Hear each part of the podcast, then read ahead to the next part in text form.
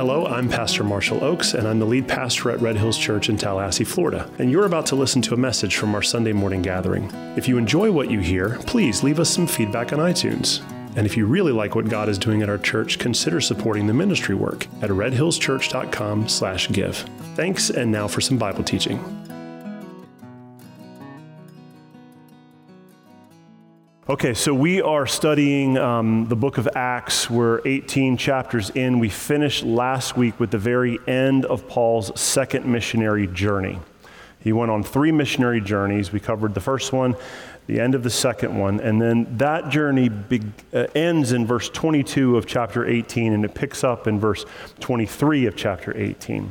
So today we're going to start Paul's third missionary journey and I have provided a map for you to help you get some context. Are you ready?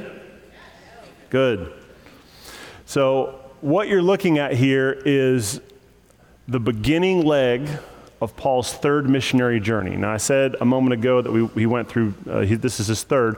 So, most of his journey started here in Antioch, okay?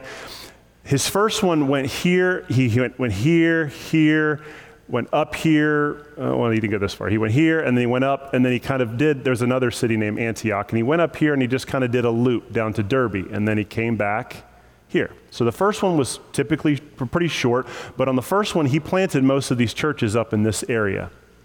On his second missionary journey, he stayed here in Antioch, and he went up to Derbe and to Lystra. He went up here, he went over to Greece, he went down to Corinth, uh, and then he traveled over to Ephesus, and then we know he went back here and then back. So on his second journey, he kind of made this big loop.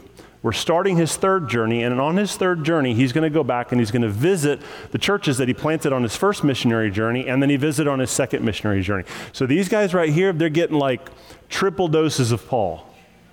Okay, they're getting a lot of Paul. Now you may think, oh, that's kind of unfair because they get, they get like three visits. Well, what we're going to learn today is that when he eventually, on this third one, gets to Ephesus, he stays in Ephesus for almost three years. Okay, now on his second journey when he was over here in Corinth, we know he stayed in Corinth for 18 months. So he is staying in some places longer than others, even though these guys are getting more visits. So once he gets to Ephesus, now we're only going to cover the end of 18 and 19 today. This journey will travel, his, his third missionary journey will go all the way through Acts 20. Um, so, just kind of for reference, and you'll see this next week, from Ephesus, he's going to go up, he's going to go over, visit Philippi, come down to Corinth, and then he's going to head back over to Ephesus. Well, not actually Ephesus, just kind of south of Ephesus. He's going to meet with the elders of Ephesus, and he's going to start making his final journey back to Jerusalem. And that's the one we're familiar with. He gets arrested in Jer- Jerusalem, then he's on house arrest, and he gets taken back to Rome. So, this purple line, this is the first leg of his third missionary journey. I want you to kind of commit this to memory because we're going to reference some of these places, and this is where we're headed today. Are you ready? Let's get to it. Go to Acts chapter 18. We're going to pick up in verse 23. so, after spending some time there, where is there? There was Antioch. That's where he finished his second journey. So, he's camping out there, he's getting refreshed, rejuvenated. And after he spent some time there, he departed. He began his third journey, and he went from place to the next. Excuse me. He went from one place to the next through the region of Galatia and Phrygia. Those are the uh, areas we just showed you. That's uh, Derbe and Lystra. And he was strengthening all the disciples. So while he's in that region of Galatia with those churches, Lystra, Derbe, the writer of Acts, which is Luke, is going to pause and he's going to draw attention to something taking place over in Ephesus. Okay, so Paul at this point is over in Galatia and this guy named Apollos shows up in Ephesus. Let's continue to verse 24. This is Now a, a Jew named Apollos, who was a native of Alexandria. Where's Alexandria? Egypt. All right, so he's an Egyptian Jew, and he's coming up to Ephesus. He was an eloquent man, and he was competent in the scriptures. He had been instructed in the way of the Lord. We don't know how he got saved, but he somehow got saved along the way. And he was fervent in the Spirit. This joker loved preaching the gospel, and he was good at it. So he spoke and he taught accurately the things concerning Jesus, though he only knew about John's baptism. So he began to speak boldly in the synagogue. And when Priscilla and Aquila heard him. These were friends that Paul had met on his second missionary journey. They were tent makers, they were good friends. When Paul had gone back to Antioch, Priscilla and Aquila stayed there in Ephesus. So they're there. Apollos comes and they're, Aquila and Priscilla are listening to Apollos preach. And they're like, you know, this guy is, he's, he's pretty good at this, but he's a little off on a few things.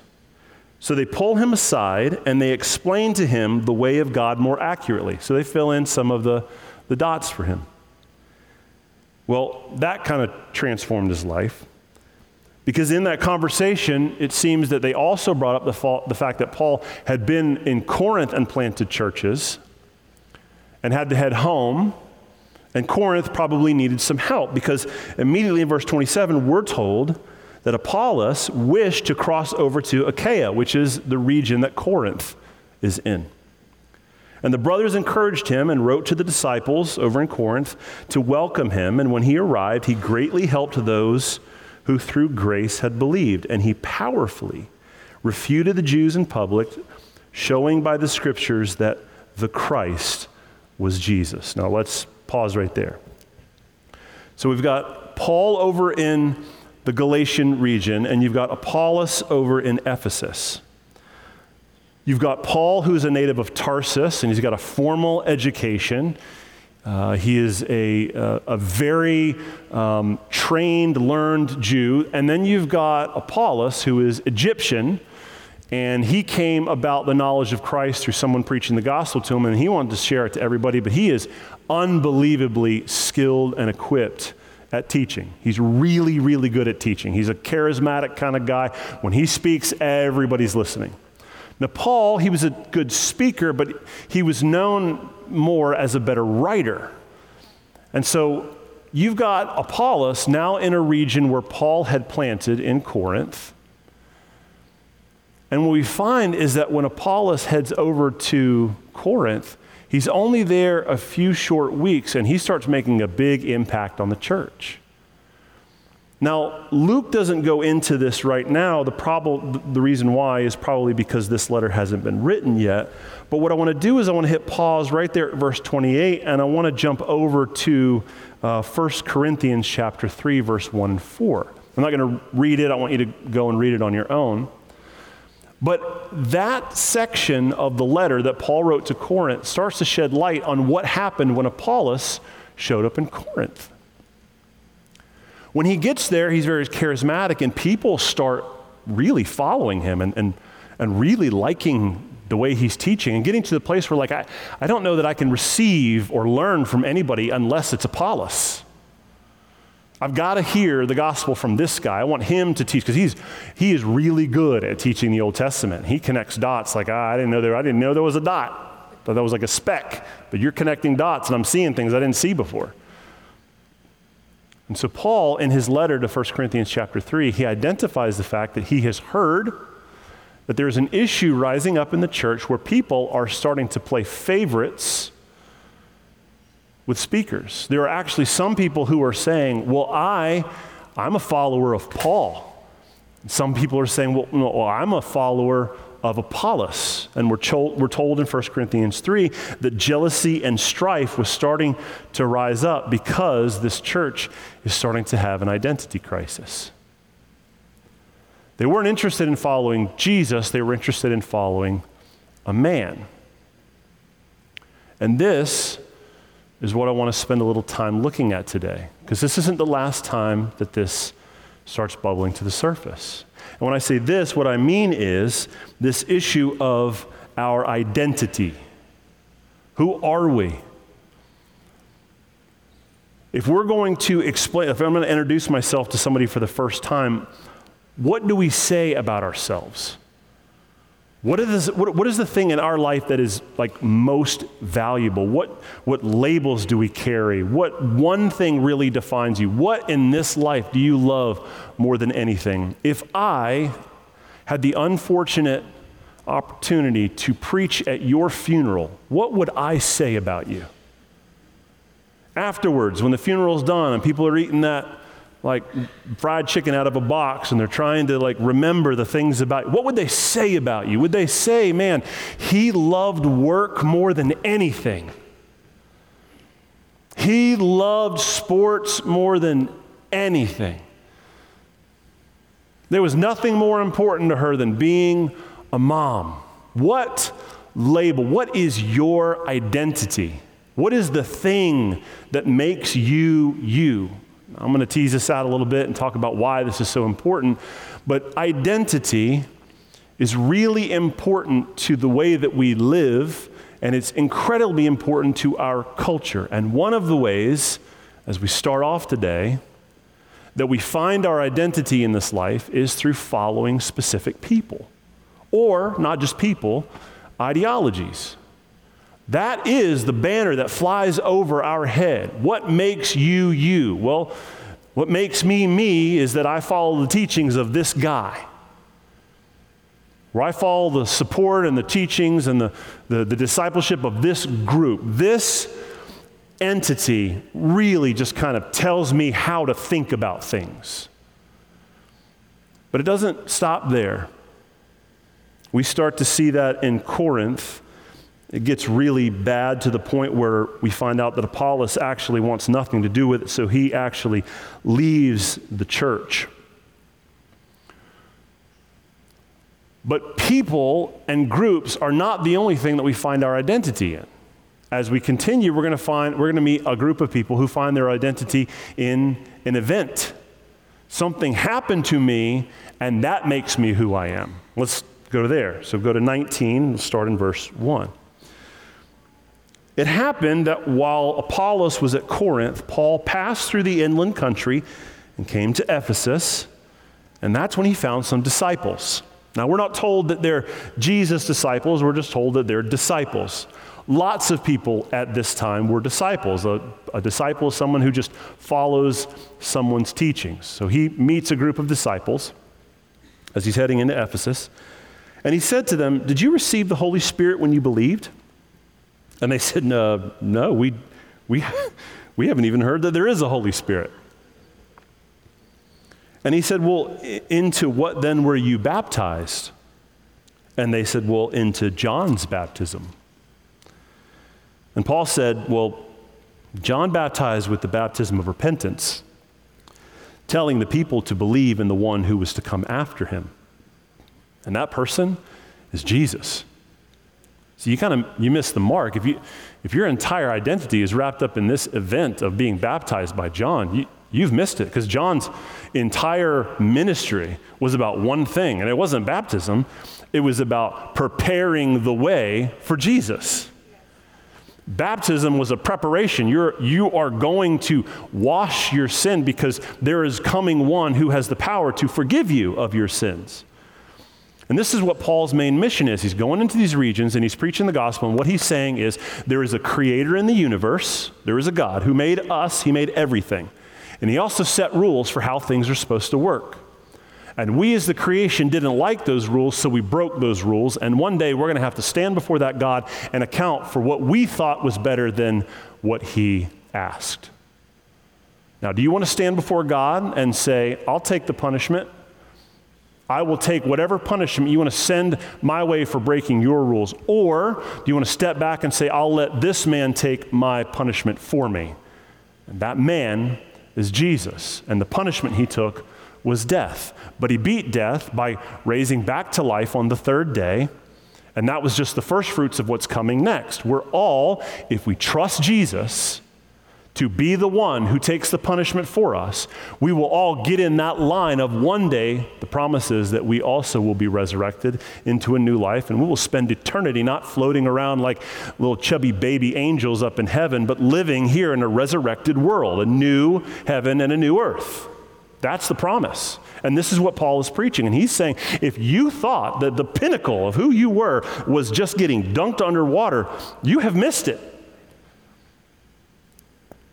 So when Paul had laid his hands on them, excuse, me, verse 5, after hearing this, they were baptized in the name of the Lord Jesus. They're like, oh, wow, okay, well, give me some of that. Baptize me again in the name of the Lord Jesus. And when Paul had laid his hands on them, the Spirit came upon them and they began speaking in tongues and prophesying. The same thing that happened at the day of Pentecost. And there were about 12 men at that point, all of them now Christians. Just continue down to about verse 10. And he entered into the synagogue, and for about three months he spoke boldly, reasoning and persuading them about the kingdom of God. And when some became stubborn and continued in unbelieving, speaking evil of the way before the congregation, he withdrew from them and took the disciples with him, and daily reasoning in the hall of Tyrannus. Tyrannus was like kind of a, kind of like a teaching uh, location. It was kind of like a, a, a guy who owned a building called the Hall of Tyrannus and would rent it out to local teachers. And Paul rented out that building from about 11 to 3 or 4 in the afternoon. That's what church tradition says. And the reason why I did that is because the work day over here is that when it's the hottest part of the day, you don't work. You start the morning at around 6 o'clock in the morning, and by 10 o'clock, everyone takes a nice break. It's like lunchtime, it's like four hours. And then people pick lunch, they pick up work again in the afternoon after the sun is starting to go down. It's not so hot at like five, and they work till like nine in the afternoon. So Paul is taking advantage. He's working during both of those periods, and he's preaching the gospel in this location. And he does this for two years so that all the residents of Asia heard the word of the Lord, both Jews and Greeks. Guess what other, re- uh, other churches are in this region of Asia? Asia? All seven of the churches referenced in the book of Revelation, chapter 1 through 3. Those churches, all of them, were planted during this period of time when Paul was in Asia. Now let's back up to this experience that these disciples had. I personally hold to the view that these were disciples of John the Baptist. They're called disciples, they were committed to the baptism of John. If I'm connecting those dots, I see that these guys are disciples of John the Baptist. And we see that even after Jesus was, a, was baptized by John, John still had disciples. Now, I don't, this is one of those like things I don't understand about the Bible. How is it that the guy that you follow, like, man, if I'm a disciple of John the Baptist, I'm like, that's the dude. Like, I'm following this guy, okay? What he says goes. And you're out there in the water one day, and John's baptizing people, and he's eating locusts and honey, and he's just a wild dude. And all of a sudden, he's dunking somebody, and he looks across the and he's just like, Behold, the Lamb of God who takes away the sin of the world. Now, if I'm a disciple, I'm just like, what? The who, the what? The who that does what now? And he baptizes Jesus, and then this, this dove comes down, and then a voice from heaven says, This is my son. I don't know how from that day forward I'm not immediately a disciple of Jesus. How do you not say, like, John, it's been a blast? But, like, but, the, but when you say, like, I must decrease so that he may increase, cool, I'm going to increase right on over here and I'm going to follow him. How is it that when John the Baptist is arrested, he still has disciples to send to Jesus and say, Hey, are you still the one? How, does, how is literally any of his disciples still there? Because there is a pull to form our identity in following a person. But there's not just a pull in follow, finding our identity in following a person, there's also this pull in finding our identity in an event, in the, the, the, the thing that John was doing.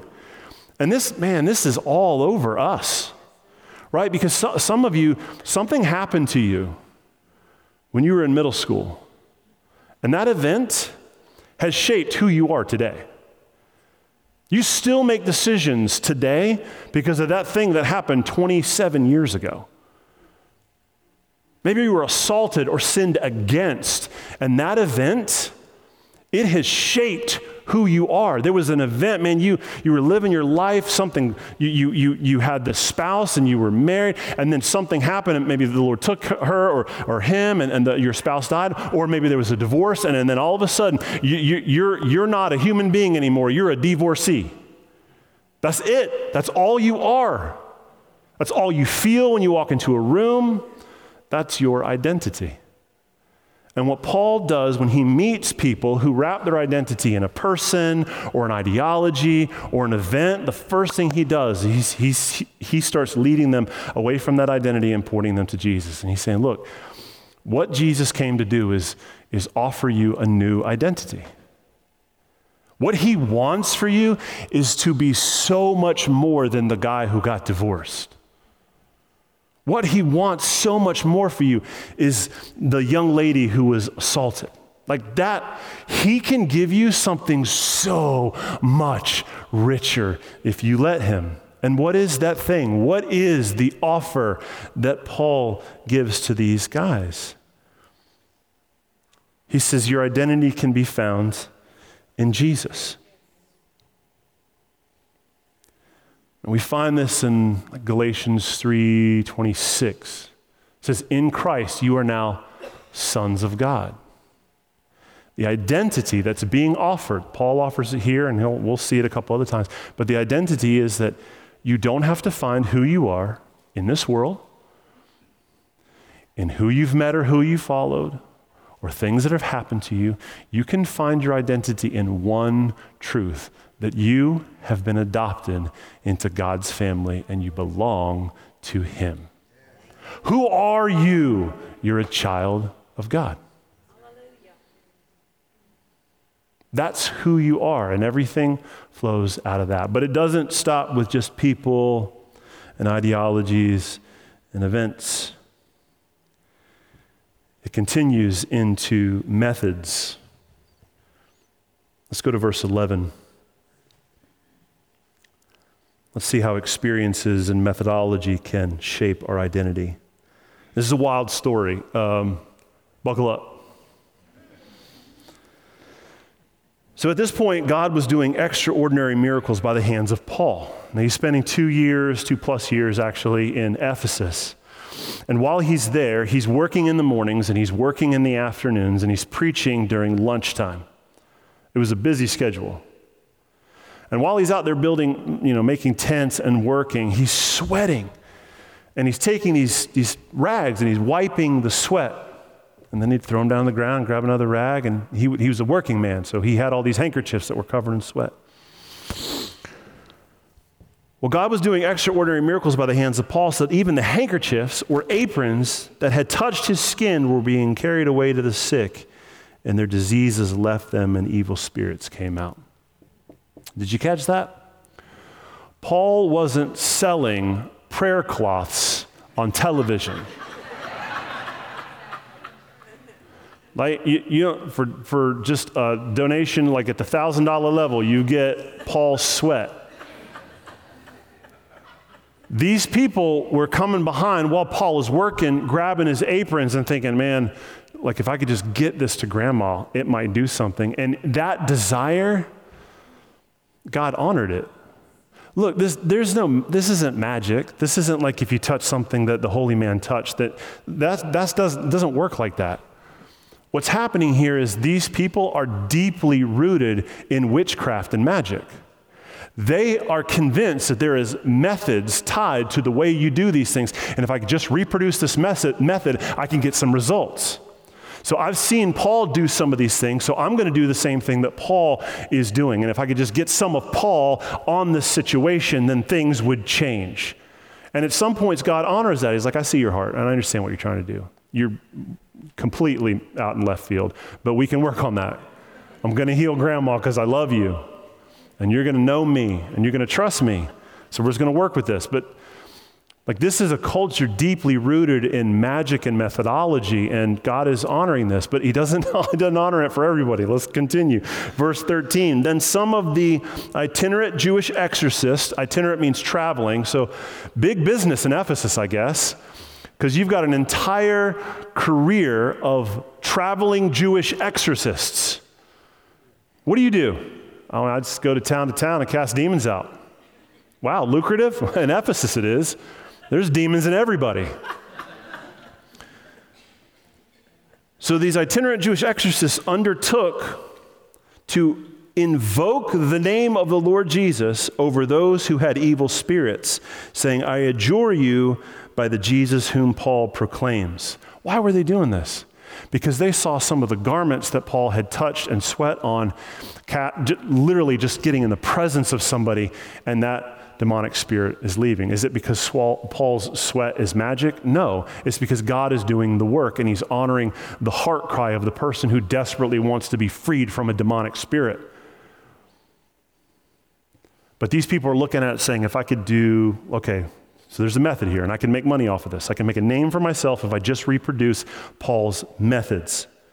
So let's just go ahead and start casting out demons in the name of Jesus, whom Paul preaches. Well, we've talked last week about how the demonic works.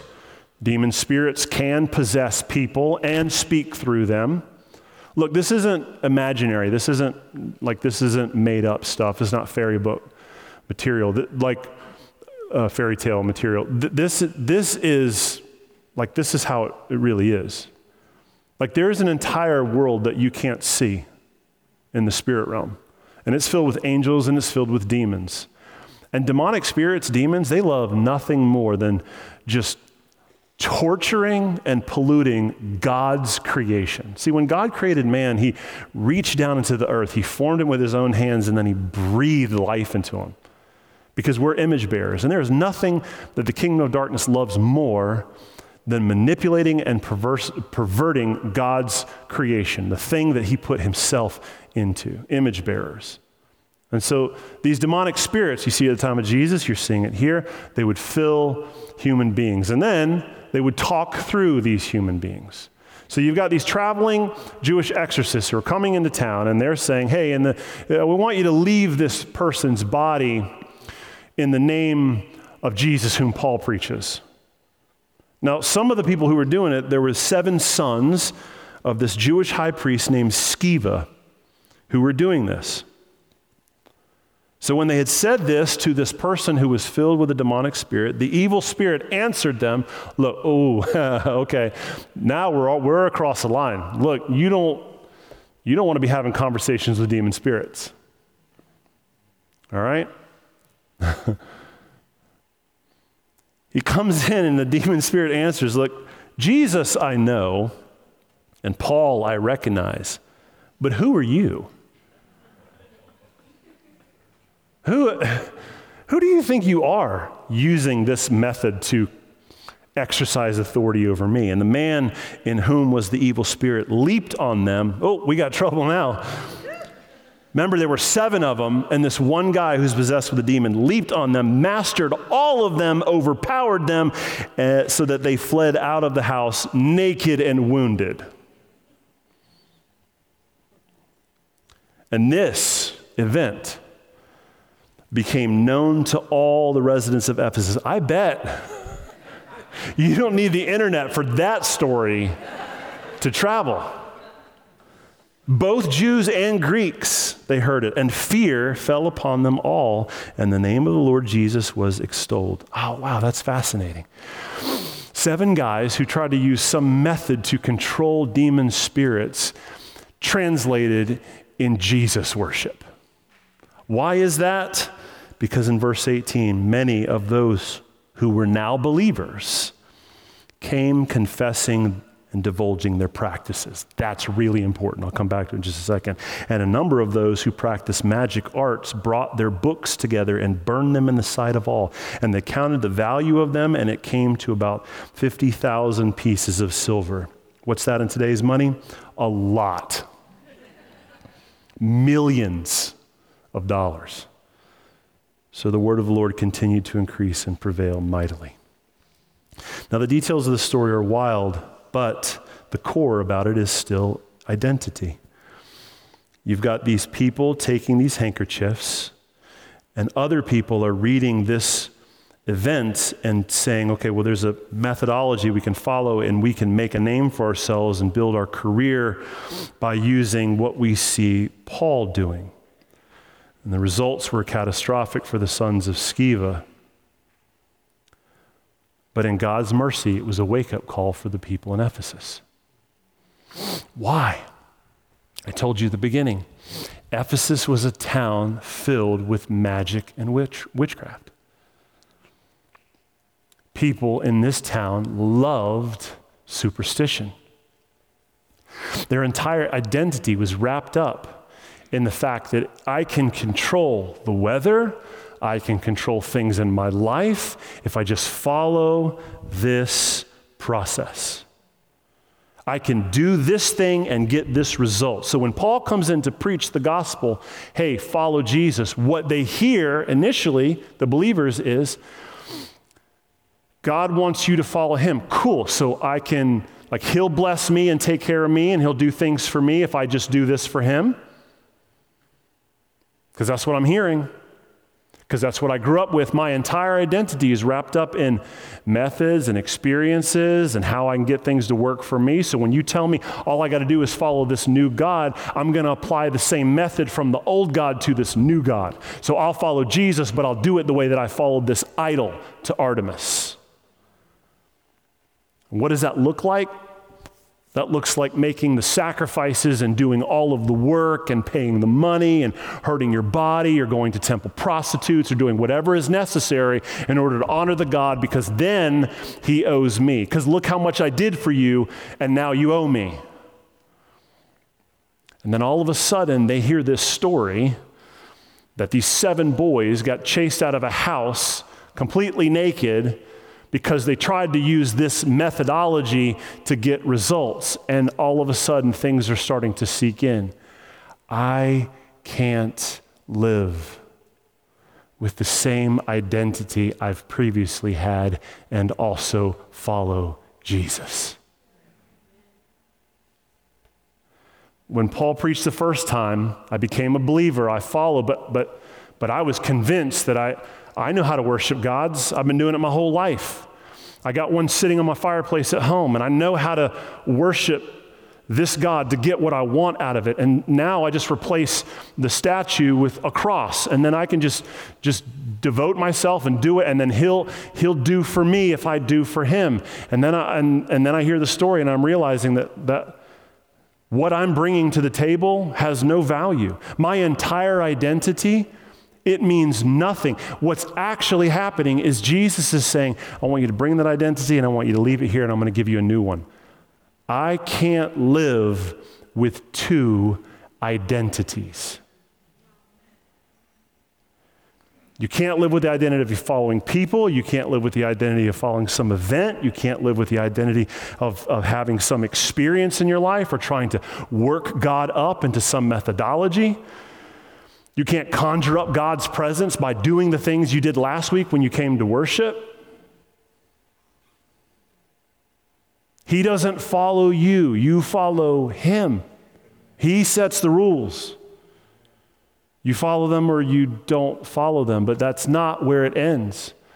Because this offer for trading in your identity doesn't just stop at the person or the event or the experience or the methodology, it goes even deeper. And that's where I want to finish today. Go to Acts 19, verse 21.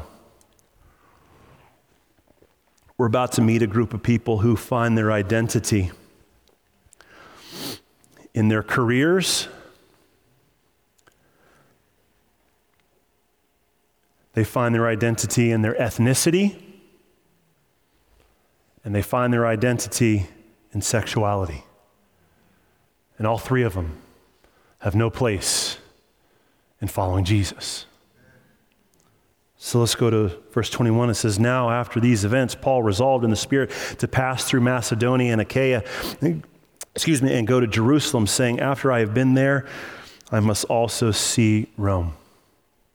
So he has decided it's time for me to go back to Jerusalem and see Rome. But he doesn't leave there immediately. He sends, verse 22, having sent into Macedonia two of his helpers, Timothy and Erastus, he himself stayed in Asia for a little while.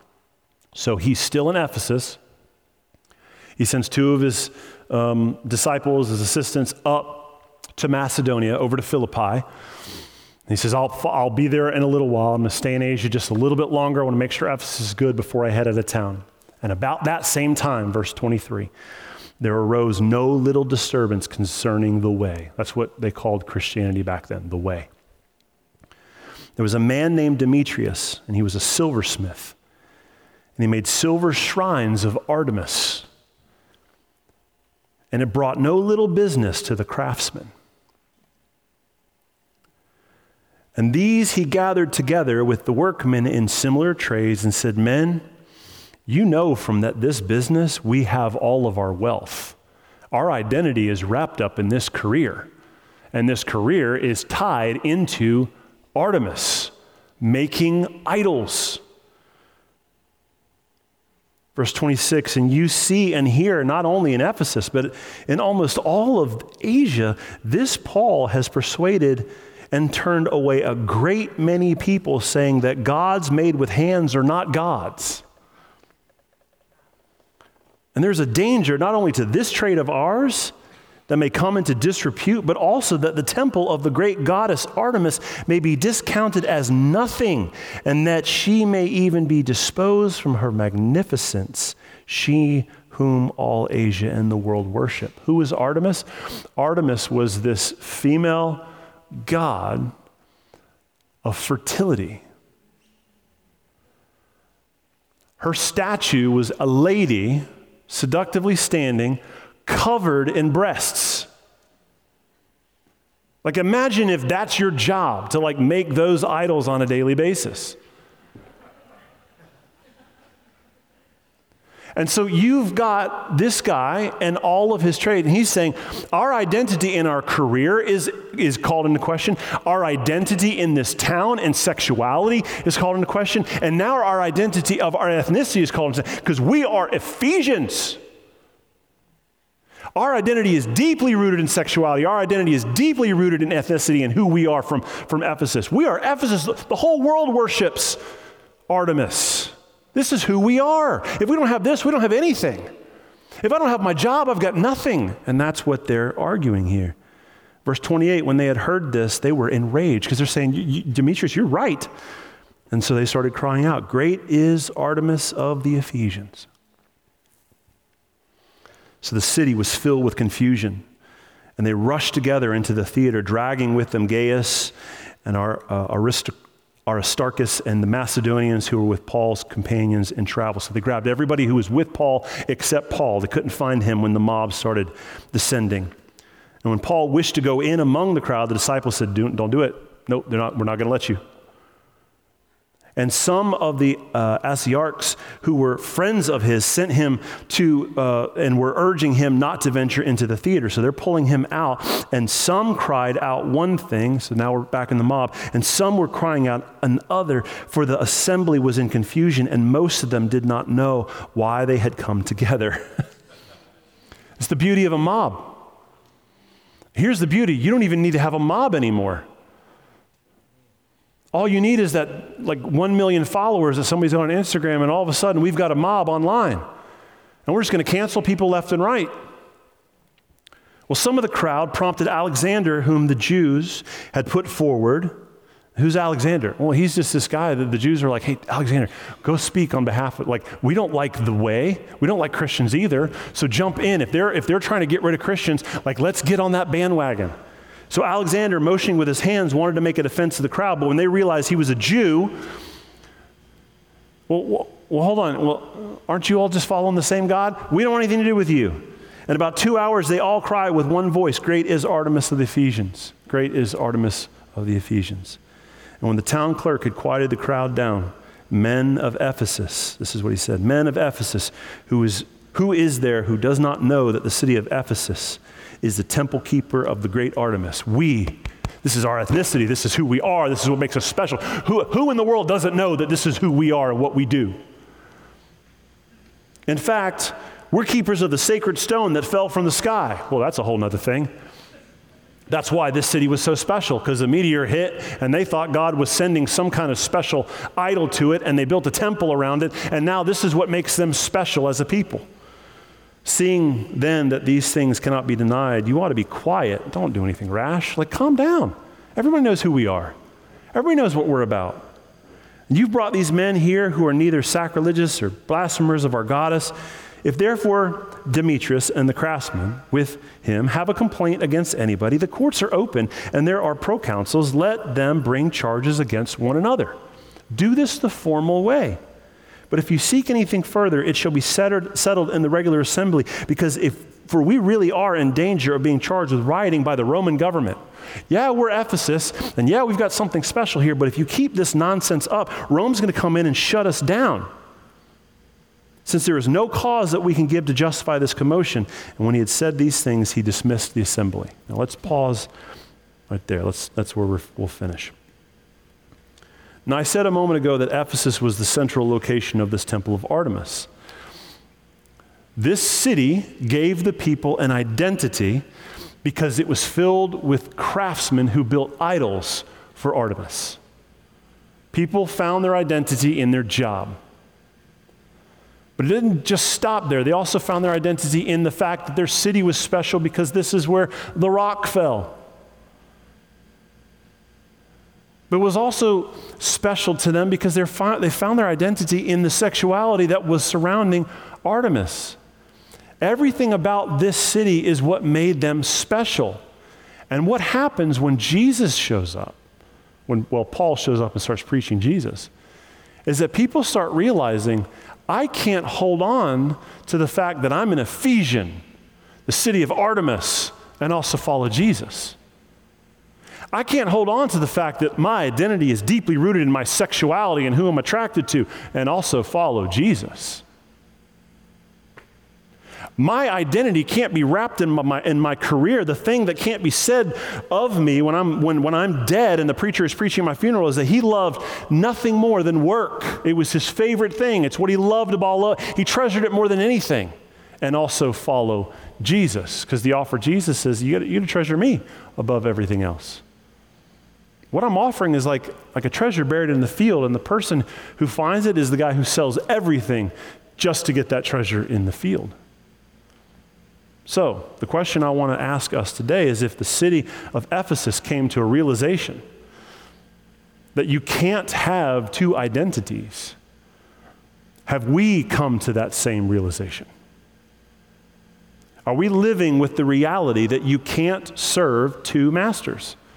That Jesus is offering this new identity, and the fact that we try to also live with an identity of things that have done, been done to us, or we live this identity of, of I follow this person or this ideology, or I follow this methodology, or, or uh, uh, my identity is wrapped up in sexuality, and, and, and this is who I am, or my identity is wrapped up in my career.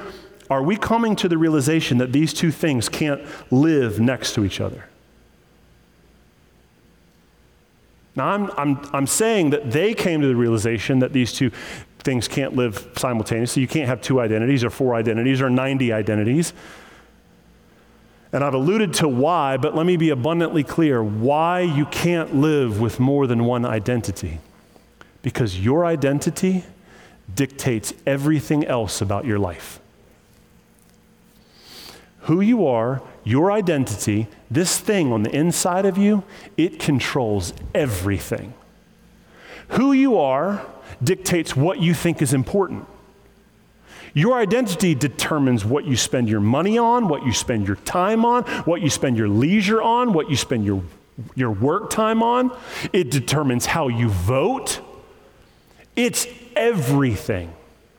And so if Jesus is saying, Follow me, and, and I will give you the identity of a child of God, then that identity informs everything else. If God has adopted me into his family, then I have to live like I'm a part of his family.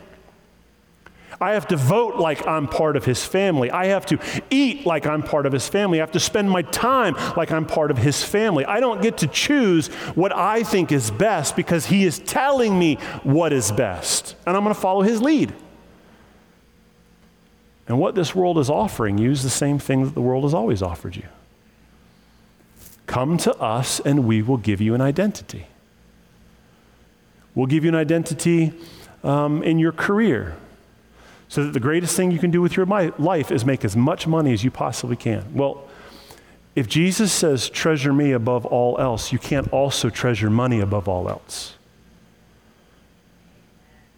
And here's another one if Jesus says, You're mine, that's enough. Who you are is the way I made you. Then a false ideology that comes in and says, I'm going to give you an identity wrapped in your sexuality. You can choose to be anything you want. You were born a man, you don't like it, you can be born, you, you can change, you be a woman. Doesn't matter. Be who you want to be. You can't do that and also follow Jesus. I'm not saying it, he's saying it. This is what the Bible is saying. That when you come to Jesus, you get a completely new identity. That's the beauty of resurrection. The old you and all of its nasty gets put in the grave, and you get raised into a new creature. But here's the thing you can't let the ways that the old creature problem solved and handled things dictate how you problem solve, and handle things today. And here's the thing about identity it's formed when you're very young. This is the reason why there's a big fight as to what is taught in schools. Here's, here's listen, most of you are still trying to get over the fact that something happened when you were in middle school or in elementary school. Somebody told you that your hair was ugly, and you still think your hair is ugly. Why? Because the moment it happened was that time when you were being you were being forged, your identity was being forged, who you are, what you think about yourself. Somebody's like, your teeth look like a horse. Every morning when you're brushing your teeth, that kid, the seven year old, my teeth, oh no, they don't. Well, they kind of do. right? Why? Because our identity is forged when we're so young. And if we're not careful, when the Bible tells us that we need to disciple our kids and raise them up in the way that they should, why, did, why? Why do we have to disciple our kids? Why can't we disciple our old people? Do you ever think of that?